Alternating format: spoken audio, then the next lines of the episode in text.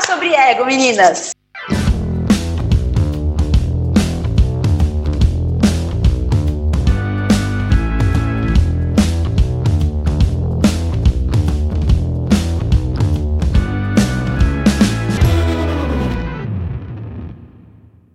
O seguinte, ego. O que é o ego? Defina ego.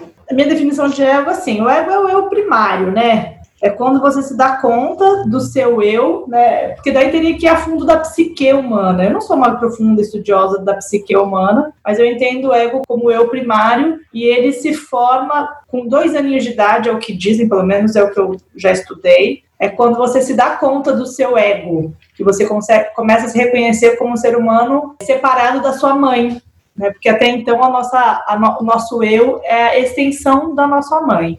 Tanto é que quando criancinha de 2 aninhos, você vai ver com o Otto, ó, amiga, quando tá na escolinha, assim que você vai numa creche, você vai ver a turminha de 2 aninhos, eles brincam em roda, mas eles não estão em roda, eles se viram, ficam de costas um para o outro, porque o brinquedo é meu. É quando eles descobrem que eles são uma pessoa, reconhecem o ego, que é, portanto, o eu primário, e aí tudo, aí entra o processo de posse, né? Então, é meu, não brinca, não divide com coleguinha, isso acontece aos 2 aninhos. Então, o ego é o eu primário e aí ele vai se formando ao longo da sua vida, ao longo da sua primeira infância, até os 8 anos, esse ego que você toma conhecimento, ele sofre muita influência de todo o repertório de outras pessoas, né? Que daí vem de pai, de mãe, de sociedade, de igreja, de escola e tudo mais. Mas eu entendo o ego como eu primário, da consciência. Coincidentemente, gente, estou com uma revista na mão que eu tinha comprado, olha aqui, Ego, Id e Superego. Né? E eles falam que nossa mente dividida nesses 3, né? Em que o id é a parte inconsciente, totalmente submersa. É. Né? O superego, aí é a introjeção da lei que está na consonância com as leis da cultura. X, não vamos falar disso hoje. Não entendi nada. Nem entendi. E o ego é caracterizado pela estrutura que sofre a influência do meio externo. Né? Então, dentro da nossa identidade, é aquela estrutura que sofre a influência, como a Cami estava falando, das nossas... É a parte que interpreta as nossas dores, né? Então, existe o fato, a realidade. O trauma, por exemplo, é sempre algo que é a nossa interpretação do fato que ocorreu, né? E toda essa influência vem a partir do ego, né? Que a nossa identidade também, ele torna essa nossa identificação de quem somos, mais alta, mais magra, mais isso ou mais aquilo. Vem essas interpretações, como você estava citando, não gosto da minha voz, não acho que isso é legal, né, sobre nós mesmos, e a interferência de todo o resto. Esse é o ego. Uma aula agora. Tô prestando atenção, gente, porque eu tô aqui falando com uma que fala de né, saúde, alta performance como pessoa. A outra ali que tá super agora numa fase assim, cada vez mais cerebral. Eu tô aqui o quê? Ouvinte. Tô aqui só pra fazer o quê? Prestar atenção e falar, meu Deus, eu tô na parte do que dói. Quando começar a falar da parte que dói, aí eu... E daí, por que falam que aquelas pessoas, quando elas têm o ego inflado, o que é aquelas pessoas? Eu escrevi uma vez um texto, que tá no meu blog até, que chama O Sentido Metafísico do Umbigo, que eu quis trazer um pouco desse olhar pro ego, porque eu acho que muito do que a Emily tá sentindo agora, de se colocar no lugar de ouvinte, vem de muitas pessoas no sentido, assim, de não ter realmente o entendimento do que é o ego. E aí, qual é o entendimento que as pessoas, a sociedade, ou eu vejo que todo mundo usa de uma forma talvez equivocada, essa coisa meio que o ego é um vilão, que você, aí vem esses conceitos do ego inflado, do ser egóico, do egoísmo, etc. Eu acho que as pessoas usam esses termos muito sem saber primeiro qual é a importância do ego na sua existência. Eu acho que primeiro a gente tem que tomar conta do nosso próprio umbigo, né? Então, assim, ter conhecimento do nosso ego, do que forma essa identidade aí que você estava falando, né? O que compõe isso, o que é influência do meio, o que é meu, da minha essência,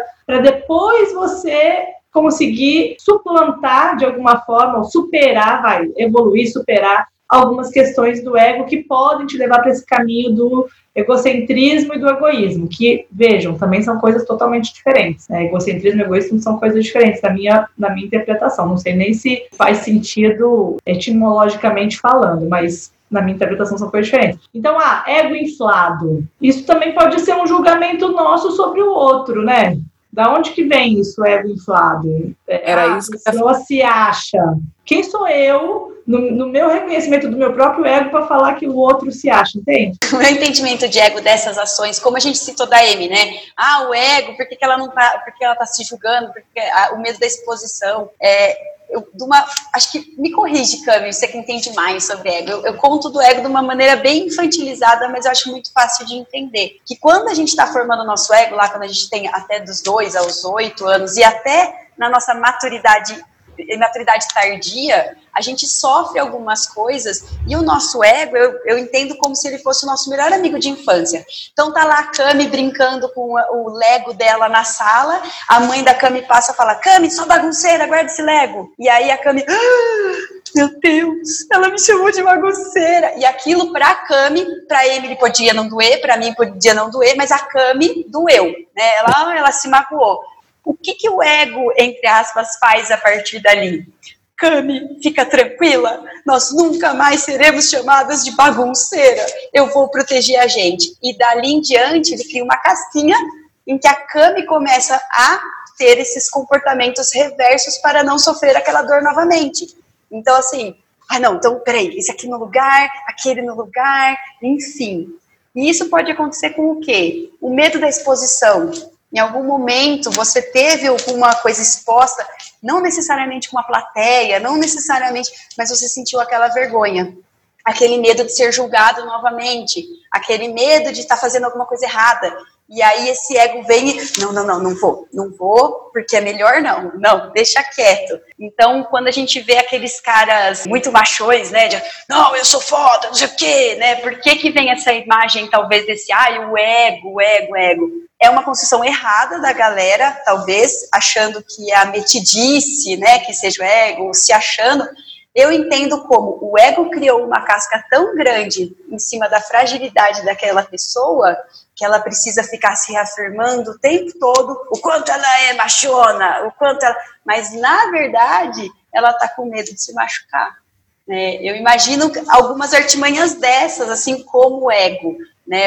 Então, mas aí eu diria que... você está falando do ego no sentido de proteção, mas aí eu diria que, a meu ver, quando, por exemplo, vamos trazer agora essa questão da consciência e do inconsciente, né? A gente sabe que a gente opera 5% no consciente, 95% a gente opera no inconsciente. E esse 5% do consciente, a gente está operando no nosso ego. E aí, por isso que eu falo que quando você tem um trabalho de consciência, de expansão e de conhecimento expandido sobre o seu próprio ego, você começa a ter noção dessas casquinhas que são criadas e começa em busca um pouco da sua essência. Então, eu não acho que seja um problema do ego, eu acho que seja um problema de falta de consciência do ego. Entende a diferença?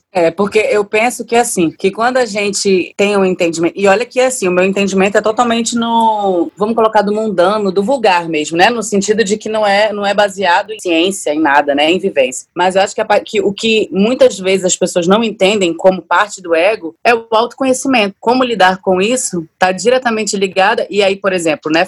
Trazendo mais uma vez o que eu trouxe como um problema, né? De não conseguir nem me ouvir e nem assistir vídeos meus. Qual foi a ferramenta, o mecanismo que eu usei para lidar com esse ego que de repente diz que ou eu tô acima do peso, ou minha voz é muito grossa, ou alguma coisa. Como que eu, no meu lugar de autoconhecimento, confronto isso para que isso não me paralise? Bom, se eu for me colocar à prova, eu não vou querer dar continuidade, então não vou me assistir, não vou me ouvir, faço e vou. Que é o que eu sempre falo quando as pessoas, muitas vezes acontece isso, né? As clientes chegam, porque eu não consigo gravar vídeo, porque minha voz é horrível. Cara, grava e vai, não olha. Quando você estiver preparado para fazer esse julgamento de si mesma, você vai lá e se avalia, mas nunca com o olhar de tipo, poderia ter feito melhor, não vou fazer, né? Sim.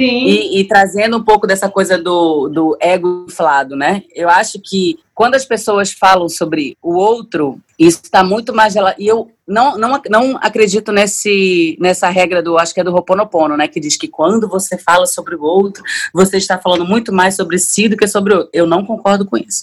Mas, de modo generalista, né? Mas, de modo pontual, quando a gente fala do ego inflado, eu acho que às vezes tem muito mais... Nesse caso, esse conceito se aplica muito bem, eu acho.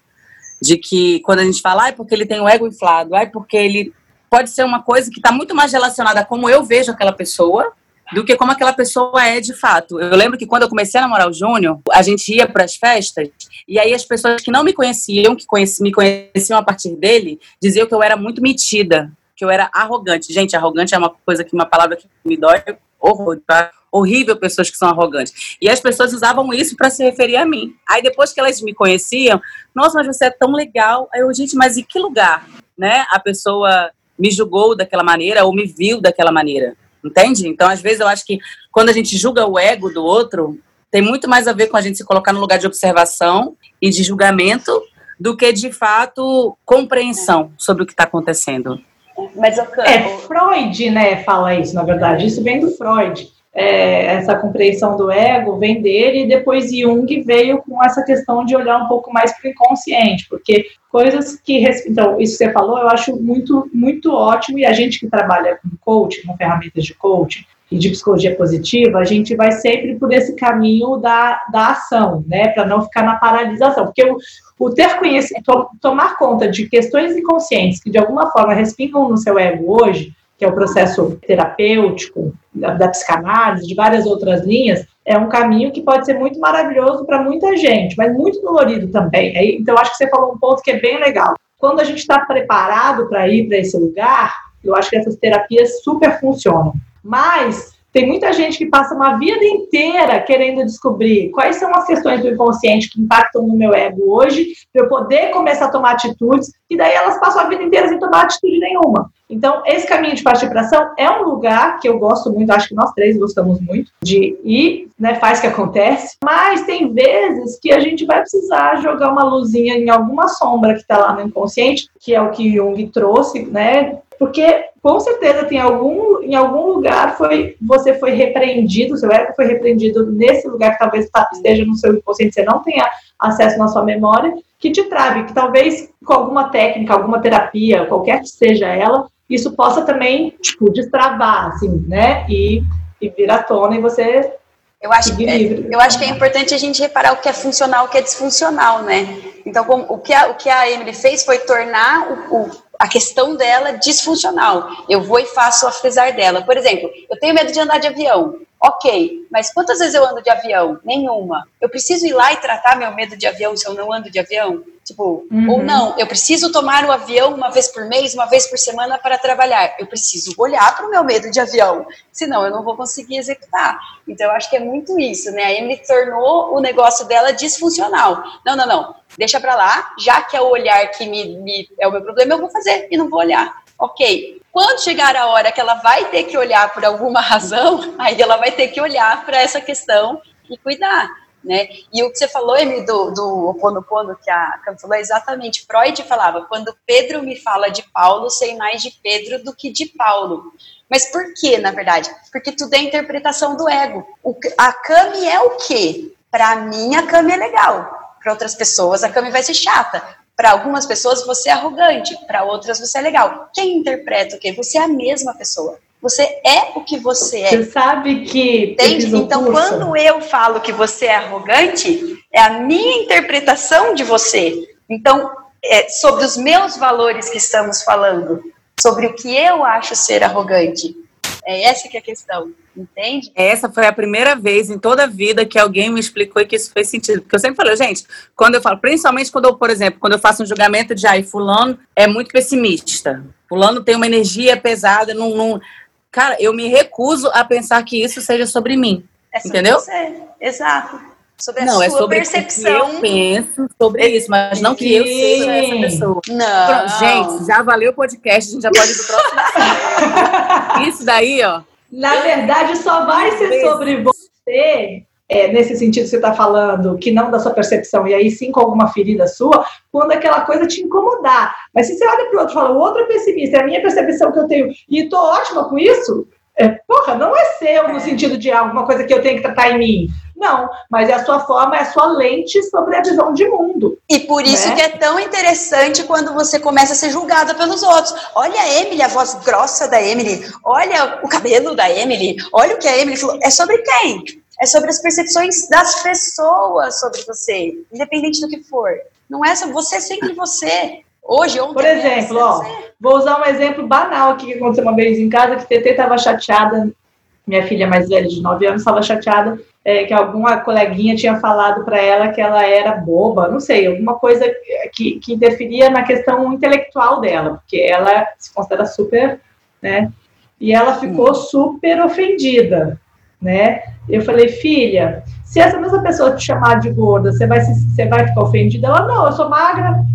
Você entendeu? É a percepção do outro, mas por que ela não pegou para ela? Porque ela tem, tá ok para ela, ela tem clareza que ela é magra, isso não tocou ela. Agora, quando a pessoa falou que ela era burra ou boba, então de alguma forma isso tá lá dentro, porque ela se acha em alguns momentos burra e boba, porque senão aquilo não teria incomodado ela. E assim com a gente. E eu gosto muito desse exemplo, porque ela vem em algum momento, e aí o legal é isso, né? Integrar, né? Porque eu passava por isso também. Tipo, às vezes eu vou correr, eu tiro a máscara aqui no queixo.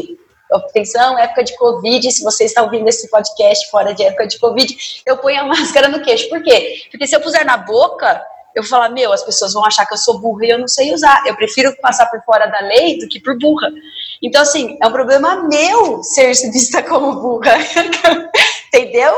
Por quê? Então, é aí que a gente vai entrando. O que incomoda é sobre mim, não é sobre o outro. É muito louco. Gente, olha que louco. Eu, na aula de spin, eu uso aqui, na boca. E não é porque... eu também, no treino eu tô aqui, ó. Na questão de quê? De sobrevivência. Usar máscara. Não, e tem que usar máscara, não tem que usar máscara. Ninguém diz como, posso usar como tiara, posso usar no pescoço. Eu prefiro usar aqui, cobrindo, aí, porque aí fica aquela coisa, a pessoa olha rápido, ela não, opa, tá cobrindo o nariz, não dá pra ver, entendeu? Mas não é, tá vendo? Isso é uma coisa que não me fere de maneira nenhuma, você precisa me chamar de burro, eu tô nem mas caguei, aí, então, mas aí, quando você pensar na pessoa te chamar de arrogante, por que isso te incomoda? Então, assim... Não, mas não é nem... Mas isso daí, por exemplo, no caso do arrogante, isso me surpreendia. Não era nem de lugar de incomodação, era de surpreender. Porque, gente, o que faz a pessoa, tipo, arrogante e onde? Porque eu não chego... Não sei, entendeu? E o meu foi quando eu integrei a burra, foi isso. Porque aí você tem que entender o seguinte, todo mundo tem tudo. Ah, você acha que eu não sou burra? Gente, me pergunta a capital de qualquer estado do Brasil, tirando São Paulo, não sei. Sou péssima em geografia. Então, assim, quando a gente entende que, cara, a gente tem a arrogante, a desonesta. Desonesta, eu comprava CD pirata. Pronto, não sou desonesta. Então, assim, gente, a gente tem um pouquinho de cada coisa, sabe? Claro, em proporções maiores e menores. Mas quando a gente integra, o xingamento deixa de ofender, sabe? Quando a gente tá bem resolvida, que nem a Cami disse, com tudo, cara, não dói mais, sabe? Então, assim, e aí, assim... Esse olhar claro, consciente pro ego, que eu acho que é o caminho, sabe? Então, assim, antes de você falar que o ego de fulano tá inflamado, é isso. É você passar por um processo de autoconhecimento, de expansão de consciência, né? Que eu fiz um curso, depois me tornei master num processo de expansão da consciência e tô longe ainda de estar expandida, ok? Estamos na caminhada dessa expansão. Aí sim, você pode falar porque o fulano é egóico, egocêntrico, egoísta, etc. Porque, gente, tem que ir para esse lugar primeiro. Então, o que me incomoda é as pessoas ficarem vilanizando o ego sem saber do que estão falando, sem saber do que se trata. E egoísmo, quando você entra nesse lugar, egoísmo é você priorizar o seu ego em detrimento do outro. Isso é mal, isso é bad, isso é bem... barra pesada. O egocentrismo muitas vezes faz parte desse processo do autoconhecimento que você tem que falar assim, agora só olhe pra mim, foda-se. Vou dizer não pra você, pra você, pra você, pra você, pra você, pra você. Vou dizer não pra todo mundo, vou dizer sim pra mim. Você tá sendo egocêntrico, mas faz parte de um processo, o Deepak Chopra fala muito disso, né, do processo de autoconhecimento. Você sai de um eu exterior, que é um eu da galera, trabalho, preocupado com a opinião dos outros. Isso. E o objetivo é você ir lá para o eu consciente. Só que para você sair do eu exterior para o eu consciente, você tem que passar pelo eu privado, que é o eu egocêntrico, e e o eu inconsciente, que é o eu das sombras. E muitas vezes é passar, hein? Veja bem, é passar, porque tem gente que passa e fica. Não fica. É. Não fica. E não pula também, porque tem coisa que, meu amor, você vai ter que olhar para as suas craqueiras, vai doer um pouquinho, mas aí você escolhe um método que seja bom para você. Por exemplo, para mim, psicanálise, cara, não rolou. Eu sofri muito quando eu fazia psicanálise. Aí eu fui para uma terapeuta mais comportamental, artista, ela era do teatro, tal. Já me encontrei e tal, e resolvi, não fiquei anos, né? Porque você pode se dar alta, tem terapeuta que você fala assim, não, você vai ter que passar a vida fazendo terapia. Não concordo com esse ponto de vista. Então, assim, mas passar por isso vai ter que passar em alguns momentos, né? Tem uma frase que eu li em algum lugar que falava assim... Como é que era? Se você enxerga o ego do outro, mas não enxerga o seu ego, você não está iluminado, você está apenas iludido. É porque... Que boa essa! Anota para postagem. Tem um post esse daí, hein? Como é? Repete, produção. Se você... eu vou ter que olhar agora aqui, que eu até esqueci no começo. Se você olha para o ego do outro, mas não olha para o seu, não reconhece o seu, né? Você não está iluminado, está apenas iludido. Eu não lembro no Instagram de quem que eu vi isso, tá, gente? Era de algum esotérico e eu baixei a imagem e eu não saiu o login dele, sabe? Não tem importância. A partir de agora a frase é sua e da Rafa's on Fire. Yeah! Rafa's on Fire. Vai, Rafa's on Fire. Agora uma pergunta. O egocentrismo tem alguma coisa a ver com o narcisismo? Na minha visão, não. Quer dizer, talvez possa ter a ver, mas não são a mesma coisa. Posso até pesquisar. Mas porque o egocentrismo é você colocar você no centro de tudo, né? O seu ego no centro de tudo. O narcisismo é uma coisa mais com uma paixão por si mesmo, né? Uma paixão por ser apaixonado. É um deslumbramento. É o fortão da academia. É o... Como que ele chama lá da Bela e a Fera? Da Bela e a Fera, gente? Da Bela e a Fera? Quem? O namorado que queria casar com a Bela. Isso. Como que ele chama? Se achando o máximo. Olha que coisa lindo. É. Vamos falar sobre isso. Vamos pegar os narcisistas, então. Vamos pegar os narcisistas. Olha, eu vou te dizer que no mundo de redes sociais eu tenho visto que essa linha é bem tênue, né, gente? Porque tem algumas pessoas, por exemplo, eu fico muito nessa dúvida, porque eu gosto de postar sobre mim, seria muito hipócrita da minha fala que, não gosto da minha parte, não gosto de postar sobre mim, eu sei que meu trabalho é sobre os outros, com certeza que é, mas até às vezes para eu acessar os outros, eu tenho que falar dos meus exemplos, então eu falo sobre mim. Agora, tem gente que eu acho que fala sobre si sem propósito nenhum, que daí eu acho que entra nesse lugar de falar sobre si só por uma questão de admiração, diferente da Amy, que tem essa questão ainda com a própria imagem no vídeo. Eu acho que tem gente que, tipo assim, só faz isso para poder ficar se vendo. Gente, por que tem aqueles Instagrams de verdade? Eu não entendo. Sem julgamento. Não, mas é sério, porque tem Instagram que você entra, só tem foto da pessoa, do rosto ou do corpo, e tipo... Né? Isso, isso aí de beicinhos e tal, e a frase é uma folhinha caindo. E tipo, e a frase é umas frases meio, né, de para-choque de caminhão, ou a folhinha caindo, tal. E só rosto, só corpo, tipo, beicinhos. Então, é isso aí que eu tô falando. Eu acho que essa pessoa é uma pessoa que se ama tanto, mas aí não é amor próprio, é no sentido de amar a própria imagem, né? Que tem uma... Ou será o inverso? Ou será o inverso? Ela precisa dessa reafirmação externa para se sentir amada e querida. Sim. Olha o ego aí de novo. No sentido do ego machucado, né? Não no sentido do ego. Olha que menino ou rapaz metidos. Olha aqui, ele só põe o rosto deles. Como? O que seria? Ou do tipo, meu Deus, eu preciso que as pessoas ponham curtida, tal, pra eu ver que, nossa, eu sou legal mesmo, eu sou amada. Ou às vezes, porque a pessoa também quer fazer aquilo como meta pra ela mesma, sabe? E aí ela vai, olha eu querendo aliviar, porque eu tô assim, eu sou uma pessoa agora tão amorosa, tão que não julga, só que não, que eu fico querendo entender, realmente, às vezes...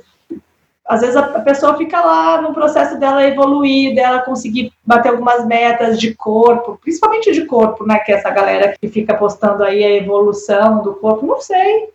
Não, o negócio do julgamento, né? Acho que a gente pode fazer um outro podcast sobre isso. Porque é que nem da fofoca que eu tava contando. Eu fiz uma live com a minha irmã entrou na live, ficou morrendo de vergonha. E eu falei, e aí, você fofoca? Porque minha irmã fofoca pra caralho.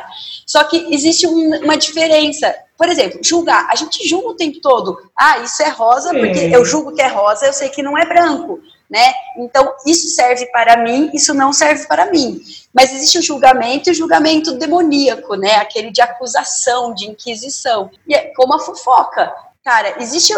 Nossa, ô Emily, você viu o que a Cami fez? Que legal. Cara, agora existe... Emily, não, mas eu chamo de fofoca...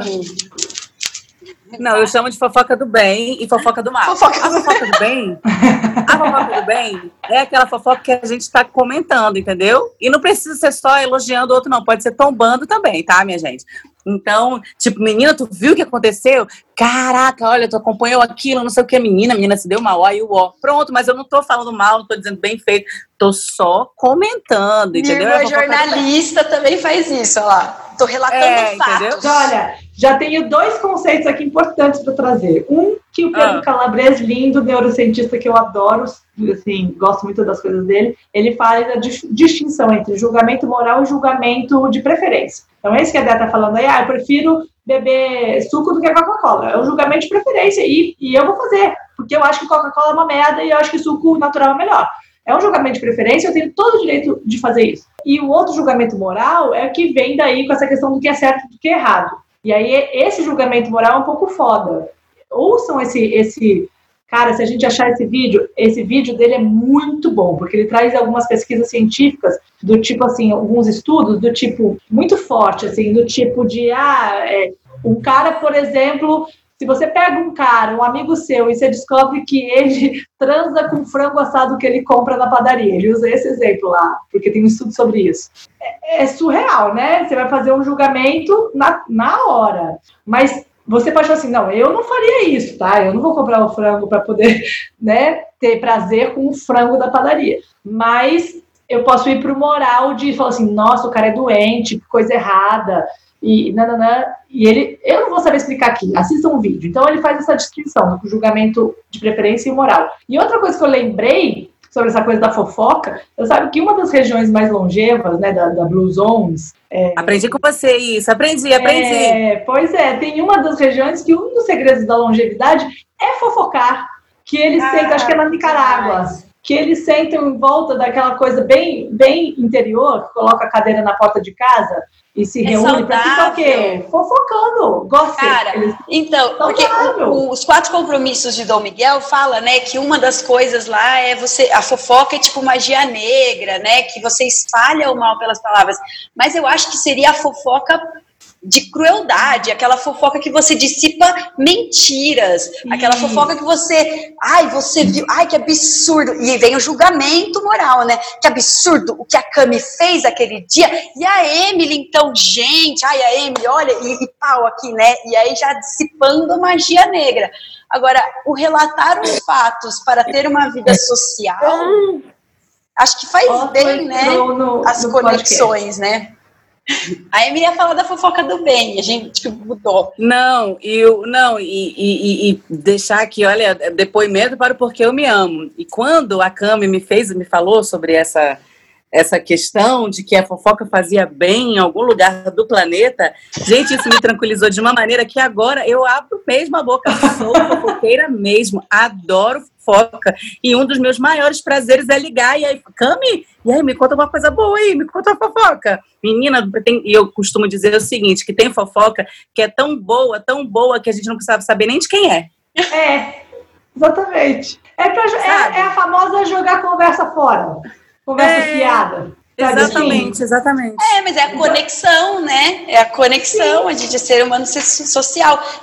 É legal falar de assuntos cabeça, como a gente está falando aqui. É legal ter papo cabeça? Claro que é legal ter papo profundo, gente, mas uma fofoca é legal, né? De vez em quando, só falar para diversão, né? Eu tenho um amigo que eu me junto até hoje, aí de São Paulo, que a gente se encontra e fala, hoje a gente vai se encontrar só para falar mal de quem?